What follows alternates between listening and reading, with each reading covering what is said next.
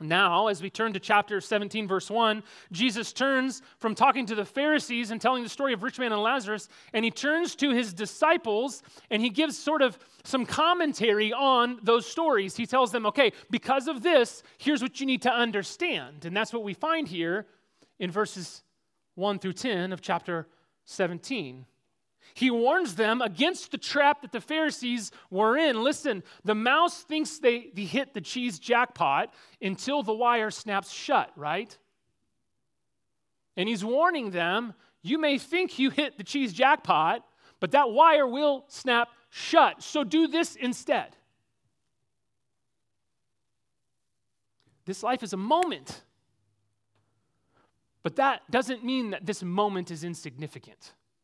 What you do with it matters. What you do with it needs to be in light of eternity. And so, if obedience to God is good, how can we do it? How can we do what is good and how can we persist in it? Two relationships are integral to our obedience. We're going to see these in the text in verses 1 through 4. We're going to see how uh, obedience works within the community of faith. And then in verses 5 through 10, we're going to see how obedience relates to the Christ of faith. So we're going to look at obedience within the community of faith, and then we're going to look at obedience to the Christ of faith. First, what does obedience look like in the community of faith? Turning to his disciples, as I said, Jesus gives them instructions in regard to obedience and community with one another. And he gives them four duties here in verses 1 through 4. And these duties are critical. They're critical because, first, the community of faith is the context in which we are obedient or disobedient. The community of faith, this is, this is, a, this is free for you. This is three extra points that weren't actually on my points, okay? Dom loves it when I do this. Okay, this is a little bit of why. Why does it matter? Why does the community of faith matter to our obedience? One, because it's the context in which we are obedient or disobedient. Two, because the community of faith is actually the means of God to keep us obedient. Do you understand, church, that those around you here are actually the means that God has to keep you obedient, to keep you persisting in faith, persisting in obedience to the end, to keep you faithful? That's why it matters so much to be in a church why a Christian must be in a church, actually belonging to that church, knowing the people, people knowing you, and persisting in that church. If you run to another church as soon as someone does what this passage says and rebukes your sin, that's to your detriment. It's not for your benefit. You may run to a new church and it may be comfortable, but I tell you what, the rich man wasn't very comfortable for eternity.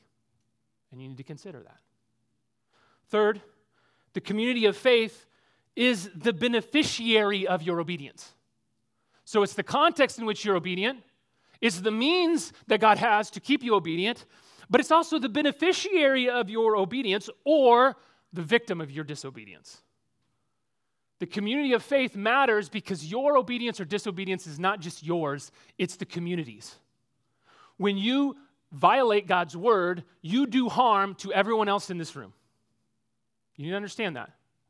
You think your sin is just your sin, it's not. That's not how the Bible portrays it.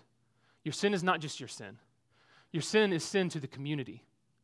And on the other end, your obedience is not just your obedience. It's not just blessing for you, it's a blessing for the community, right? When you obey Christ, we all benefit. Your family benefits. Your spouse benefits from that obedience. Okay. So there's my extra there's my extra 3 points that aren't actually my points. Okay. So if you don't care about your fellow Christians' obedience or your fellow Christians' disobedience, then either you don't understand or know what God's word says about sin and your, our responsibilities in that, or you don't believe God's word when it says that sin really is that bad and obedience really is that good, or or you just don't love your church and your fellow Christian. It's one of those three. You either don't understand, you don't actually believe God's word, or you don't actually love your fellow Christian. If you're not willing to do these four duties here, Okay, so now I've set up these matter. Have I set that up well? All right, let me, let me see what the duties are. Four duties. Duty one guard against not obedience. I know that's not very grammatically good, but I do that for emphasis. Guard against not obedience. Temptation to sin will come, Jesus says. He uses this word uh, stumbling blocks, right? Um, in verse 2, the one, uh, uh, where am I? This should cause one of these little ones to sin or to stumble, depending on your translation. There is no way to completely rid ourselves of these traps, these stumbling blocks, these things that trip us up, right? But he says, he war- Jesus warns us, woe to the one through whom they come. It would be better, he says, to have a millstone tied around your neck and to be thrown into the sea. Do you really believe that false teaching that leads people into sin, that for the false teacher, it would have been better for them to have drowned physically? Do we really believe that? Jesus really believes it. Jesus teaches it. And that's not very nice. It doesn't, it's sort of a, a, gra- a very graphic illustration, is it not? But the strength of the warning must be weighed against the strength of the threat. Do you really believe that false teaching that leads people into sin is that significant of a threat? That your sin, that sin permeating into a community of faith because the teaching is corrupt, because the teaching leads to stumbling, that it's that big of a, of a threat to the community that it would have been better for the teacher to have died than to teach that. Every day, every Sunday when I come up here, that is that's a weight. And I thank God for His grace because I know that there have been times in the past where I have taught things and I look back and I think, I was wrong. And that may have led someone into sin. God, please, please, I pray that you have brought someone into that person's life to correct them where I was wrong. It's not unloving. It's not unloving to say, if you do what may harm my children, then I will kick you out of my house. It's not an unloving thing to say. In fact, it actually is what love demands. If someone is in your house who intends to do your entire family wrong, the most loving thing you can do is to kick that person out of your house. Church, if someone is in the church who is teaching something that intends to cause the church to lead them into sin, into greater and greater sin, the most loving thing we can do is to confront that sin and get it out. But do we actually believe that, sin has that, that strong of consequences? That, that, that our sanctification, that our holiness in Christ really does matter that much. Here's the tricky part these stumbling blocks are things that we may not see immediately. When someone says, Watch out, our immediate response is often offense, is it not? Look, I know how to walk without tripping. Why are you telling me to watch out? You think you know how to walk so much better than I know how to walk? I've been walking more years than you've been walking. Right? We, we, this is kind of how we, how we do it spiritually. I'm an adult Christian. I know how to not trip and fall. It's hard to think we may be wrong. Pride comes in, keeps us from admitting that maybe we didn't see something that someone else actually did see. And friends, listen, the farther culture moves away from God's word, the darker things are around us, the more likely it is that we won't actually see the thing that trips us, right? The darker the room is, the more likely it is that you will trip and fall. How many times have you walked through a room just fine in the light, but when the lights are down, you trip on something because you didn't see it. And when the lights, if you will, of our culture around us are dim because the culture has ran from God's word, you need to understand that there's going to be more opportunity for us to trip, and we need to watch out for each other all the more. And we need to constantly check things by the light of Scripture. Scripture is the flashlight to get us through the room without tripping.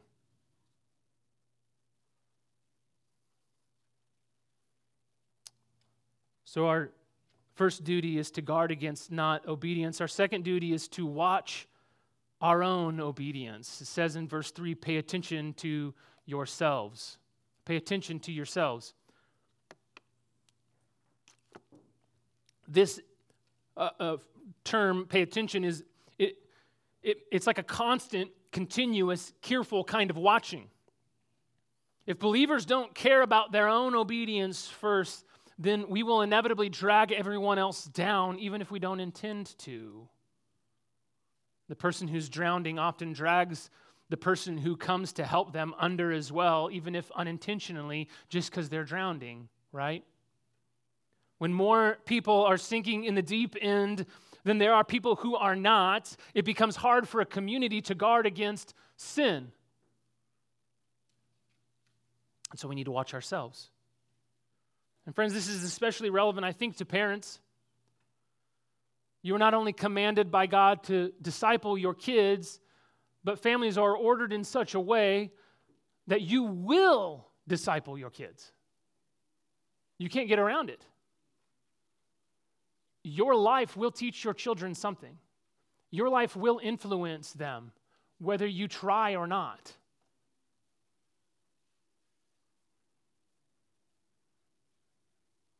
Are we carefully, constantly, continuously keeping watch of our own behavior, knowing that it is having an effect on our children every day, 24 7, every year?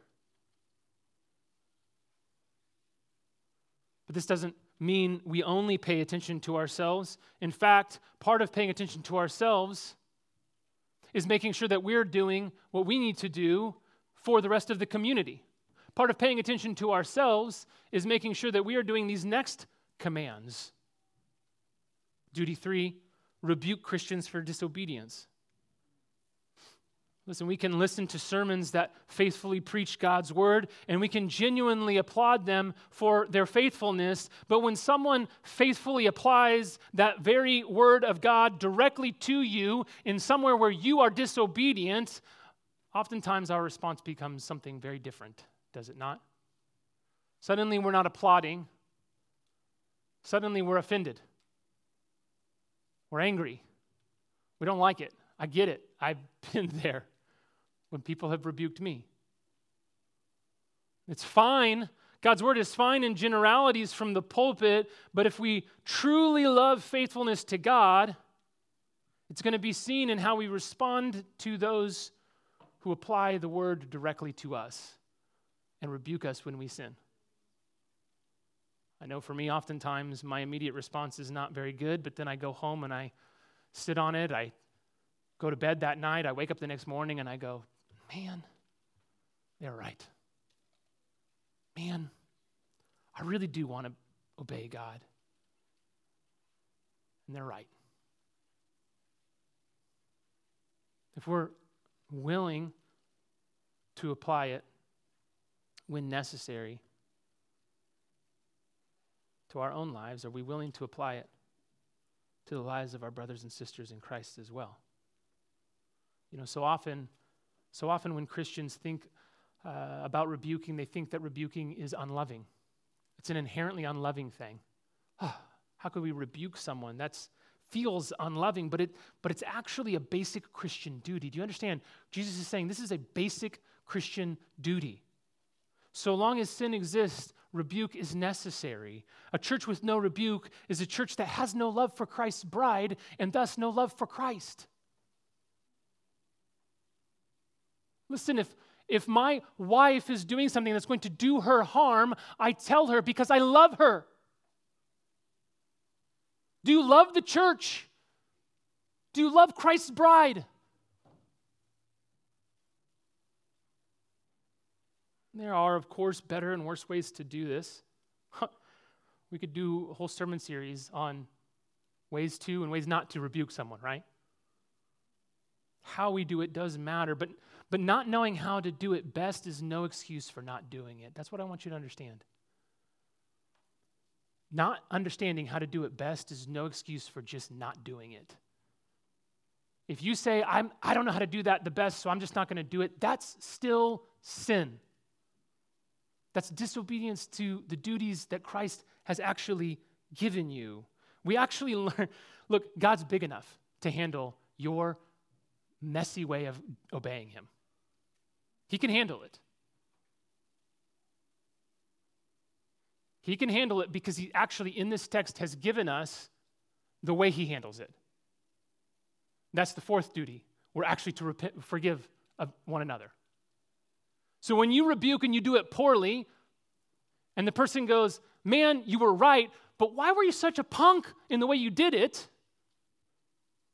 And then you say, You know what? You're right. I was a punk in the way I did it. I am sorry.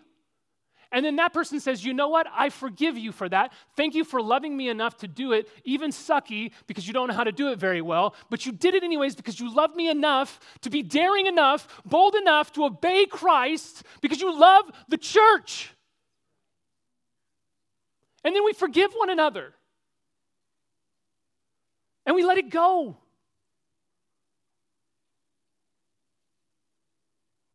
The problem with the church isn't I mean, the pro- there's a problem with sin. But the problem with the church really is we don't do these basic duties. We don't deal with sin rightly. That's the problem. Because if we did, that sin would be just a hiccup that God would take and turn actually to create sanctification in His church. He actually intends those things for good, Romans 8 to make us like Christ. That's the good of Romans 8 when it says, God works all things for the good of those who love him, who are called according to his purpose. The good there in the text contextually is Christ likeness. That's the good. Do you believe that Christ's likeness is better, is better than your comfort and your convenience? The Bible does. Jesus does. Do we? I'm getting ahead of myself. This command to rebuke one another is, is actually uh, grounded. Jesus is riffing off of Leviticus chapter 19, verse 17. It says there, you shall not hate your brother in your heart, but you shall reason frankly. The phrase reason frankly is similar in wording to the, the idea of rebuke in this passage. So you shall reason frankly with your neighbor, you shall rebuke your neighbor, lest you incur, lest you incur sin because of him. Do you understand what it's saying? It's saying, first, not only, not only uh, is do you need to rebuke your, your brother because it saves him from his own sin, but it also gives us two other reasons why we need to rebuke. First, because rebuking is God's hedge against hate. You shall not hate your brother in your heart. Instead, do this rebuke them. When someone keeps sinning against you and you refuse to rebuke them, but you just continue to stew on it, you, continue to be, you continue to become more and more bitter about the fact that they keep doing this, you're actually producing hate in your heart, and that's your fault, not theirs, because you didn't rebuke them. Because you didn't tell them, why are you doing this? This hurts me. This is sin. So don't blame them if bitterness grows in your heart because you were too cowardly to confront them about their sin. God says that, that He actually gave you this to keep that from happening. It's, it's, it's to be a hedge against your sin. When someone sins, especially against you, we sit on it, we become bitter. And more sin happens. Or perhaps we misunderstood their actions. And if we would have just gone to them to rebuke them, they could have clarified and go, oh, Oh, well, you weren't trying to hurt me. I didn't understand. And now hate doesn't grow in our own hearts. Second, the second way that this actually helps us with sin, it, rebuking is God's hedge against further sin. What happens then is we grow in hatred towards that person, and then we begin to respond to that person differently, do we not? We begin to do hateful things to them, we begin to sin against them. Why? Because we weren't obedient to rebuke them for their sin. And now we are sinning. Listen, this is why Satan wants Christians to think rebuking is mean and hateful. Because rebuke is the lost tool for killing sin and promoting unity in Christian community. Rebuke is the lost tool for killing sin and promoting unity in Christian community. Satan would love for you to think that rebuking people is hateful and mean because it actually produces, God's word says, more hate when you don't rebuke. You know, it's not terribly hard to find a church community where people will say nice things about Jesus and about you and then mostly leave you alone. And that may seem comfortable until sin begins to fester and grow underneath the surface. Until you realize that your own sin was left unchecked and it's done damage to your life and to your marriage and to your family. Sadly, it's hard to find a church that's willing to do what's uncomfortable in order to help others be conformed to Christ's image. It's hard to find a church with people who care more about your sanctification, your holiness, than they care about their comfort. Duty four forgive Christians who repent. Forgive Christians who repent. Perhaps part of the reason we don't want to rebuke people is that they may actually repent and then we'd have to forgive them right? I'd rather just be I'd rather just be bitter towards you. I'd rather just allow myself to just hate you for what you did to me because if you if I actually rebuke you and you repent, then then God's word commands me to forgive you and oh man, I don't want to do that. I don't want to have to do that. That's work on my part.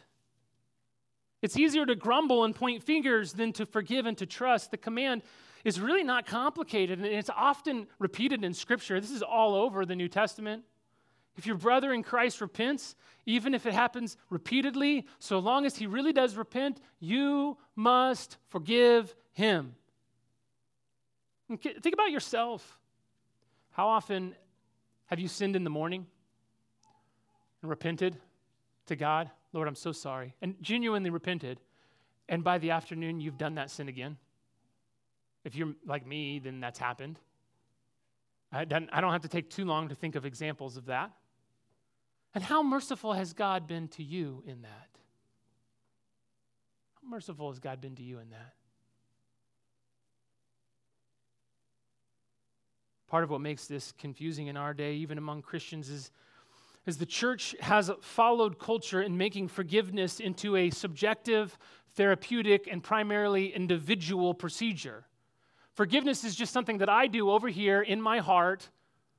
It doesn't really actually, there's no, there's no relational interaction that happens. I just kind of forgive you in my heart by myself to make me feel good. But that is not forgiveness in Scripture. That's not what Scripture, how Scripture describes it. Scripture describes it as an objective, relational, two way interaction. There's a person who repents, and there's a person who forgives. And that really changes the relationship. It restores the relationship. Worse yet, we, we then take our new definition of forgiveness that the world has actually written, not the Bible, and then we import it into Scripture and understand forgiveness that way. And so we understand Christ's forgiveness that way, and we miss the point of Christ's forgiveness that you really do need to repent of your sins in order for Christ to forgive you. Jesus isn't just over here in heaven by himself, just going, you know what, I'm just going to kind of like. No, he, he, he commands us to repent and to believe on him, to trust that he really has forgiven us.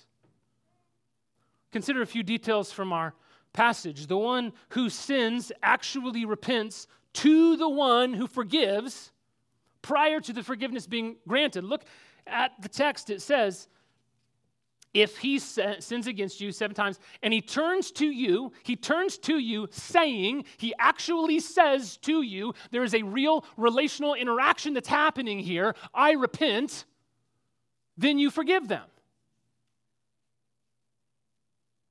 While our hearts should always be gracious and ready to forgive, everywhere in Scripture, repentance always precedes forgiveness. There's a real human interaction wherein the offender confesses and repents to the offended party, and then the offended party forgives.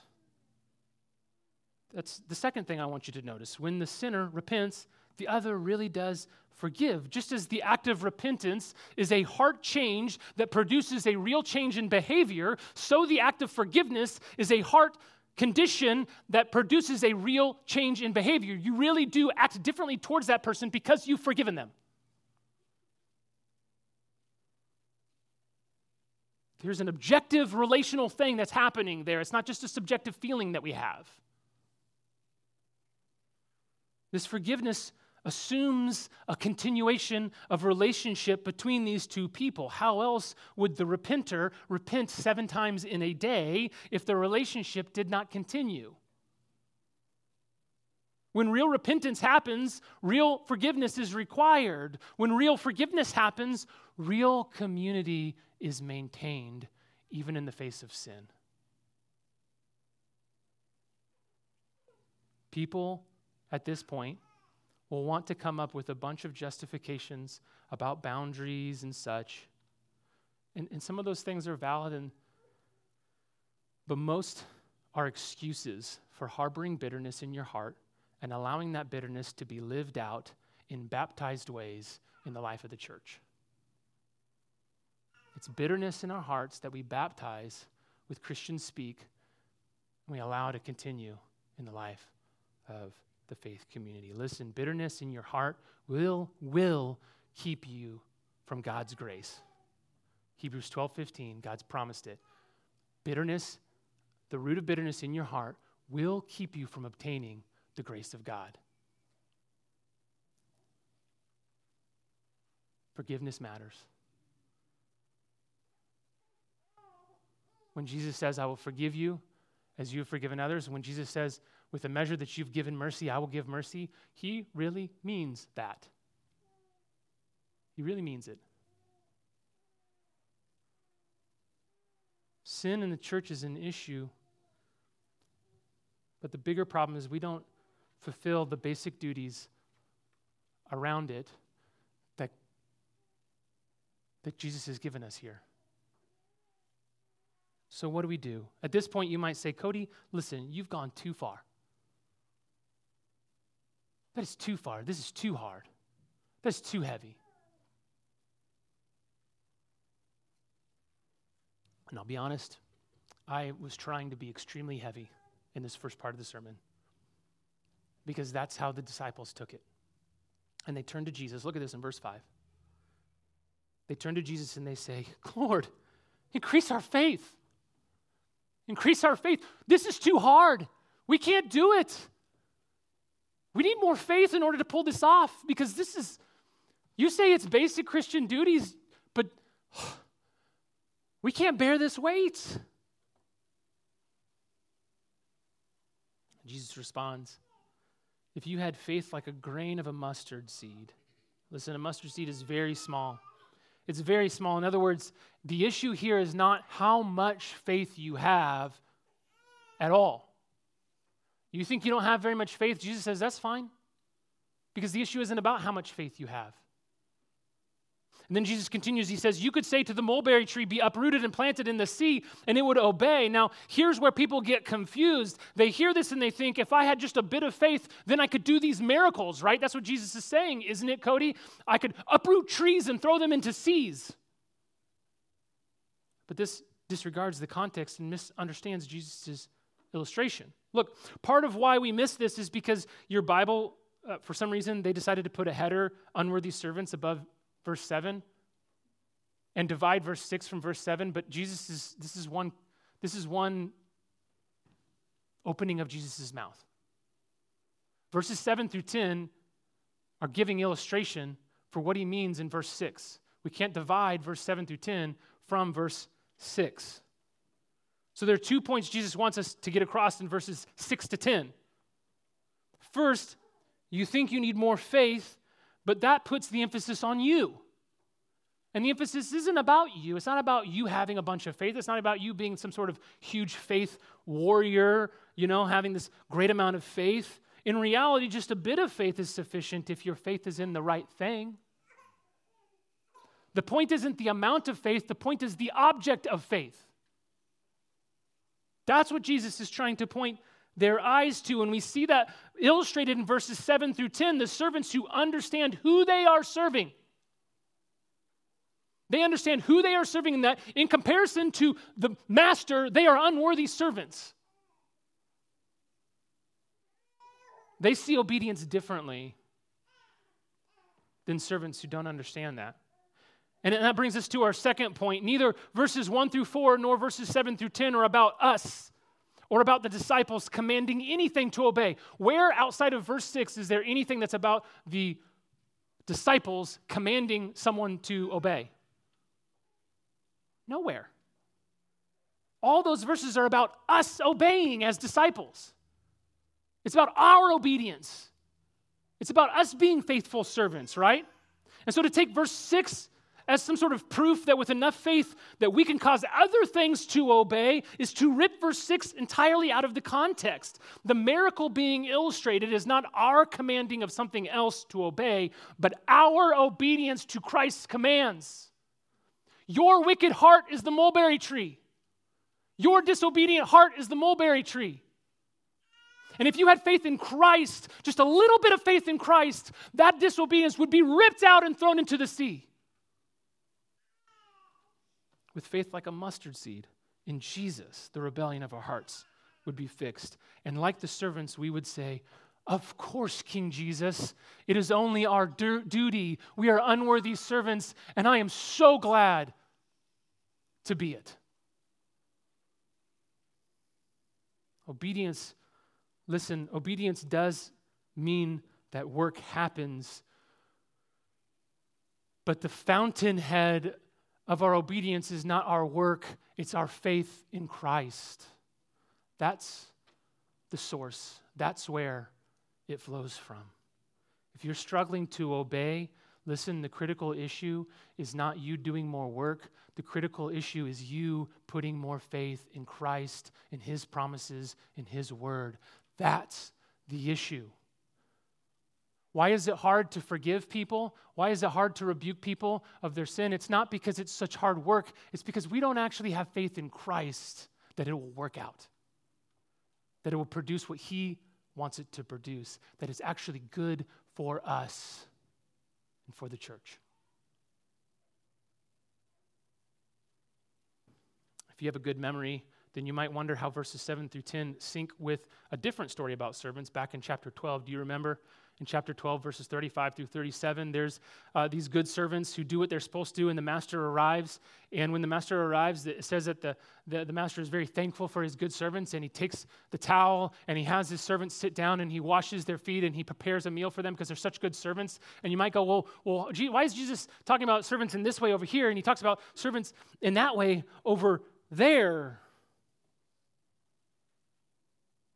The point here the point in Luke 12 is to reveal the grace of God to faithful servants. God's grace there is remarkable precisely because it's unexpected. Because you don't expect the master to do that. But here, Jesus is illustrating what the expectation should be for, stu- for servants. We, we should have no entitlement. I am, you are not entitled to anything. Christ died for you, He's forgiven all of your sins. You have eternity because of Him. He's not entitled, you're not entitled to anything in this life. Your obedience is your duty out of gratitude for what He has already done for you. And yes, it is true that God is gracious and He serves us. And Jesus took the towel with His disciples in the la- at the Last Supper and He washed His disciples' feet. And yes, Jesus does that. Praise God. But when you begin to expect Him to do that, then your heart is wrong. Your heart is wrong. You're no longer seeing yourselves as the unworthy servants that you are. So, so two things to this attitude. First, their attitude towards obedience is that it's their basic duty. These duties, these four things that I talked about earlier, they are not superhero Christianity. Jesus is saying this is baseline. This is starting point Christianity. Starting point Christianity is you care about not sinning, you watch yourself, you rebuke sin in the, in the lives of other disciples, and you forgive people when they repent. That is baseline. How can we take on the name of Christ, saying that we are Christians, when we can't do the most basic things that Christ himself exhibited?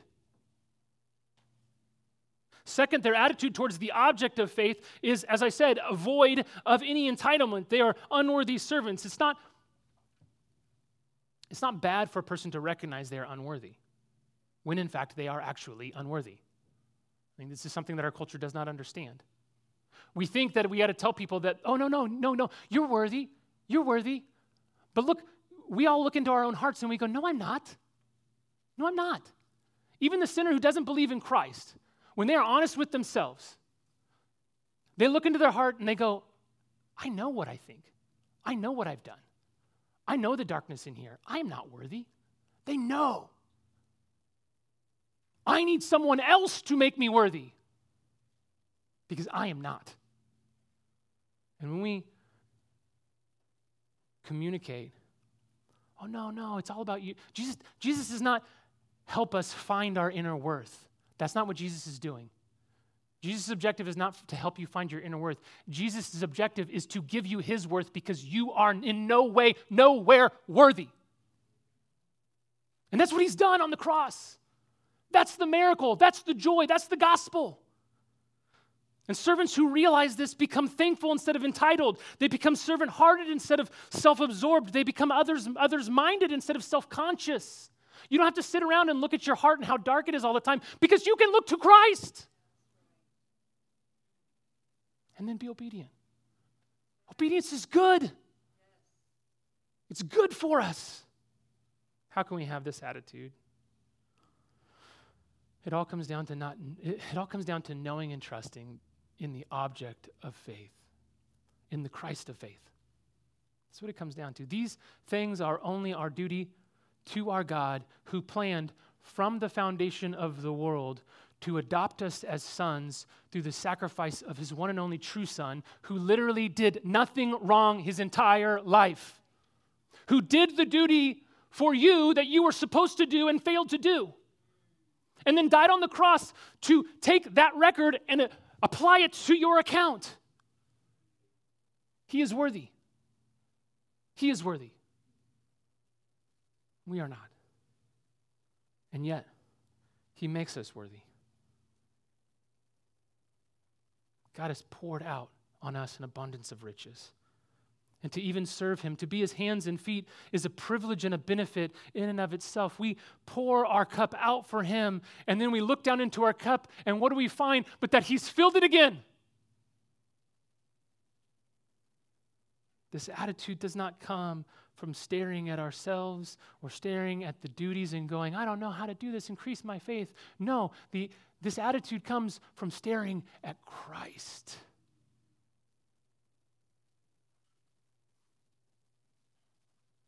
Hebrews chapter 12,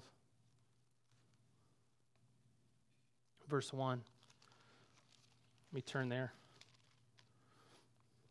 I should have had it bookmarked, right? It says this Therefore, since we are surrounded by so great a cloud of witnesses, let us lay aside every weight and sin which clings so closely, and let us run with endurance the race that is set before us. Looking what? Looking where? Looking to ourselves? Looking to what we need to do? No, looking to Jesus, the founder and perfecter of our faith, who for the joy that was set before him endured the cross, despising the shame, and is seated at the right hand of the throne of God. Jesus did the duty that we could not do. He paid the price that we could not pay, and now he is enthroned in heaven, interceding for us so that we can actually do it. You can actually do it. Do you believe that? And it is actually good for you.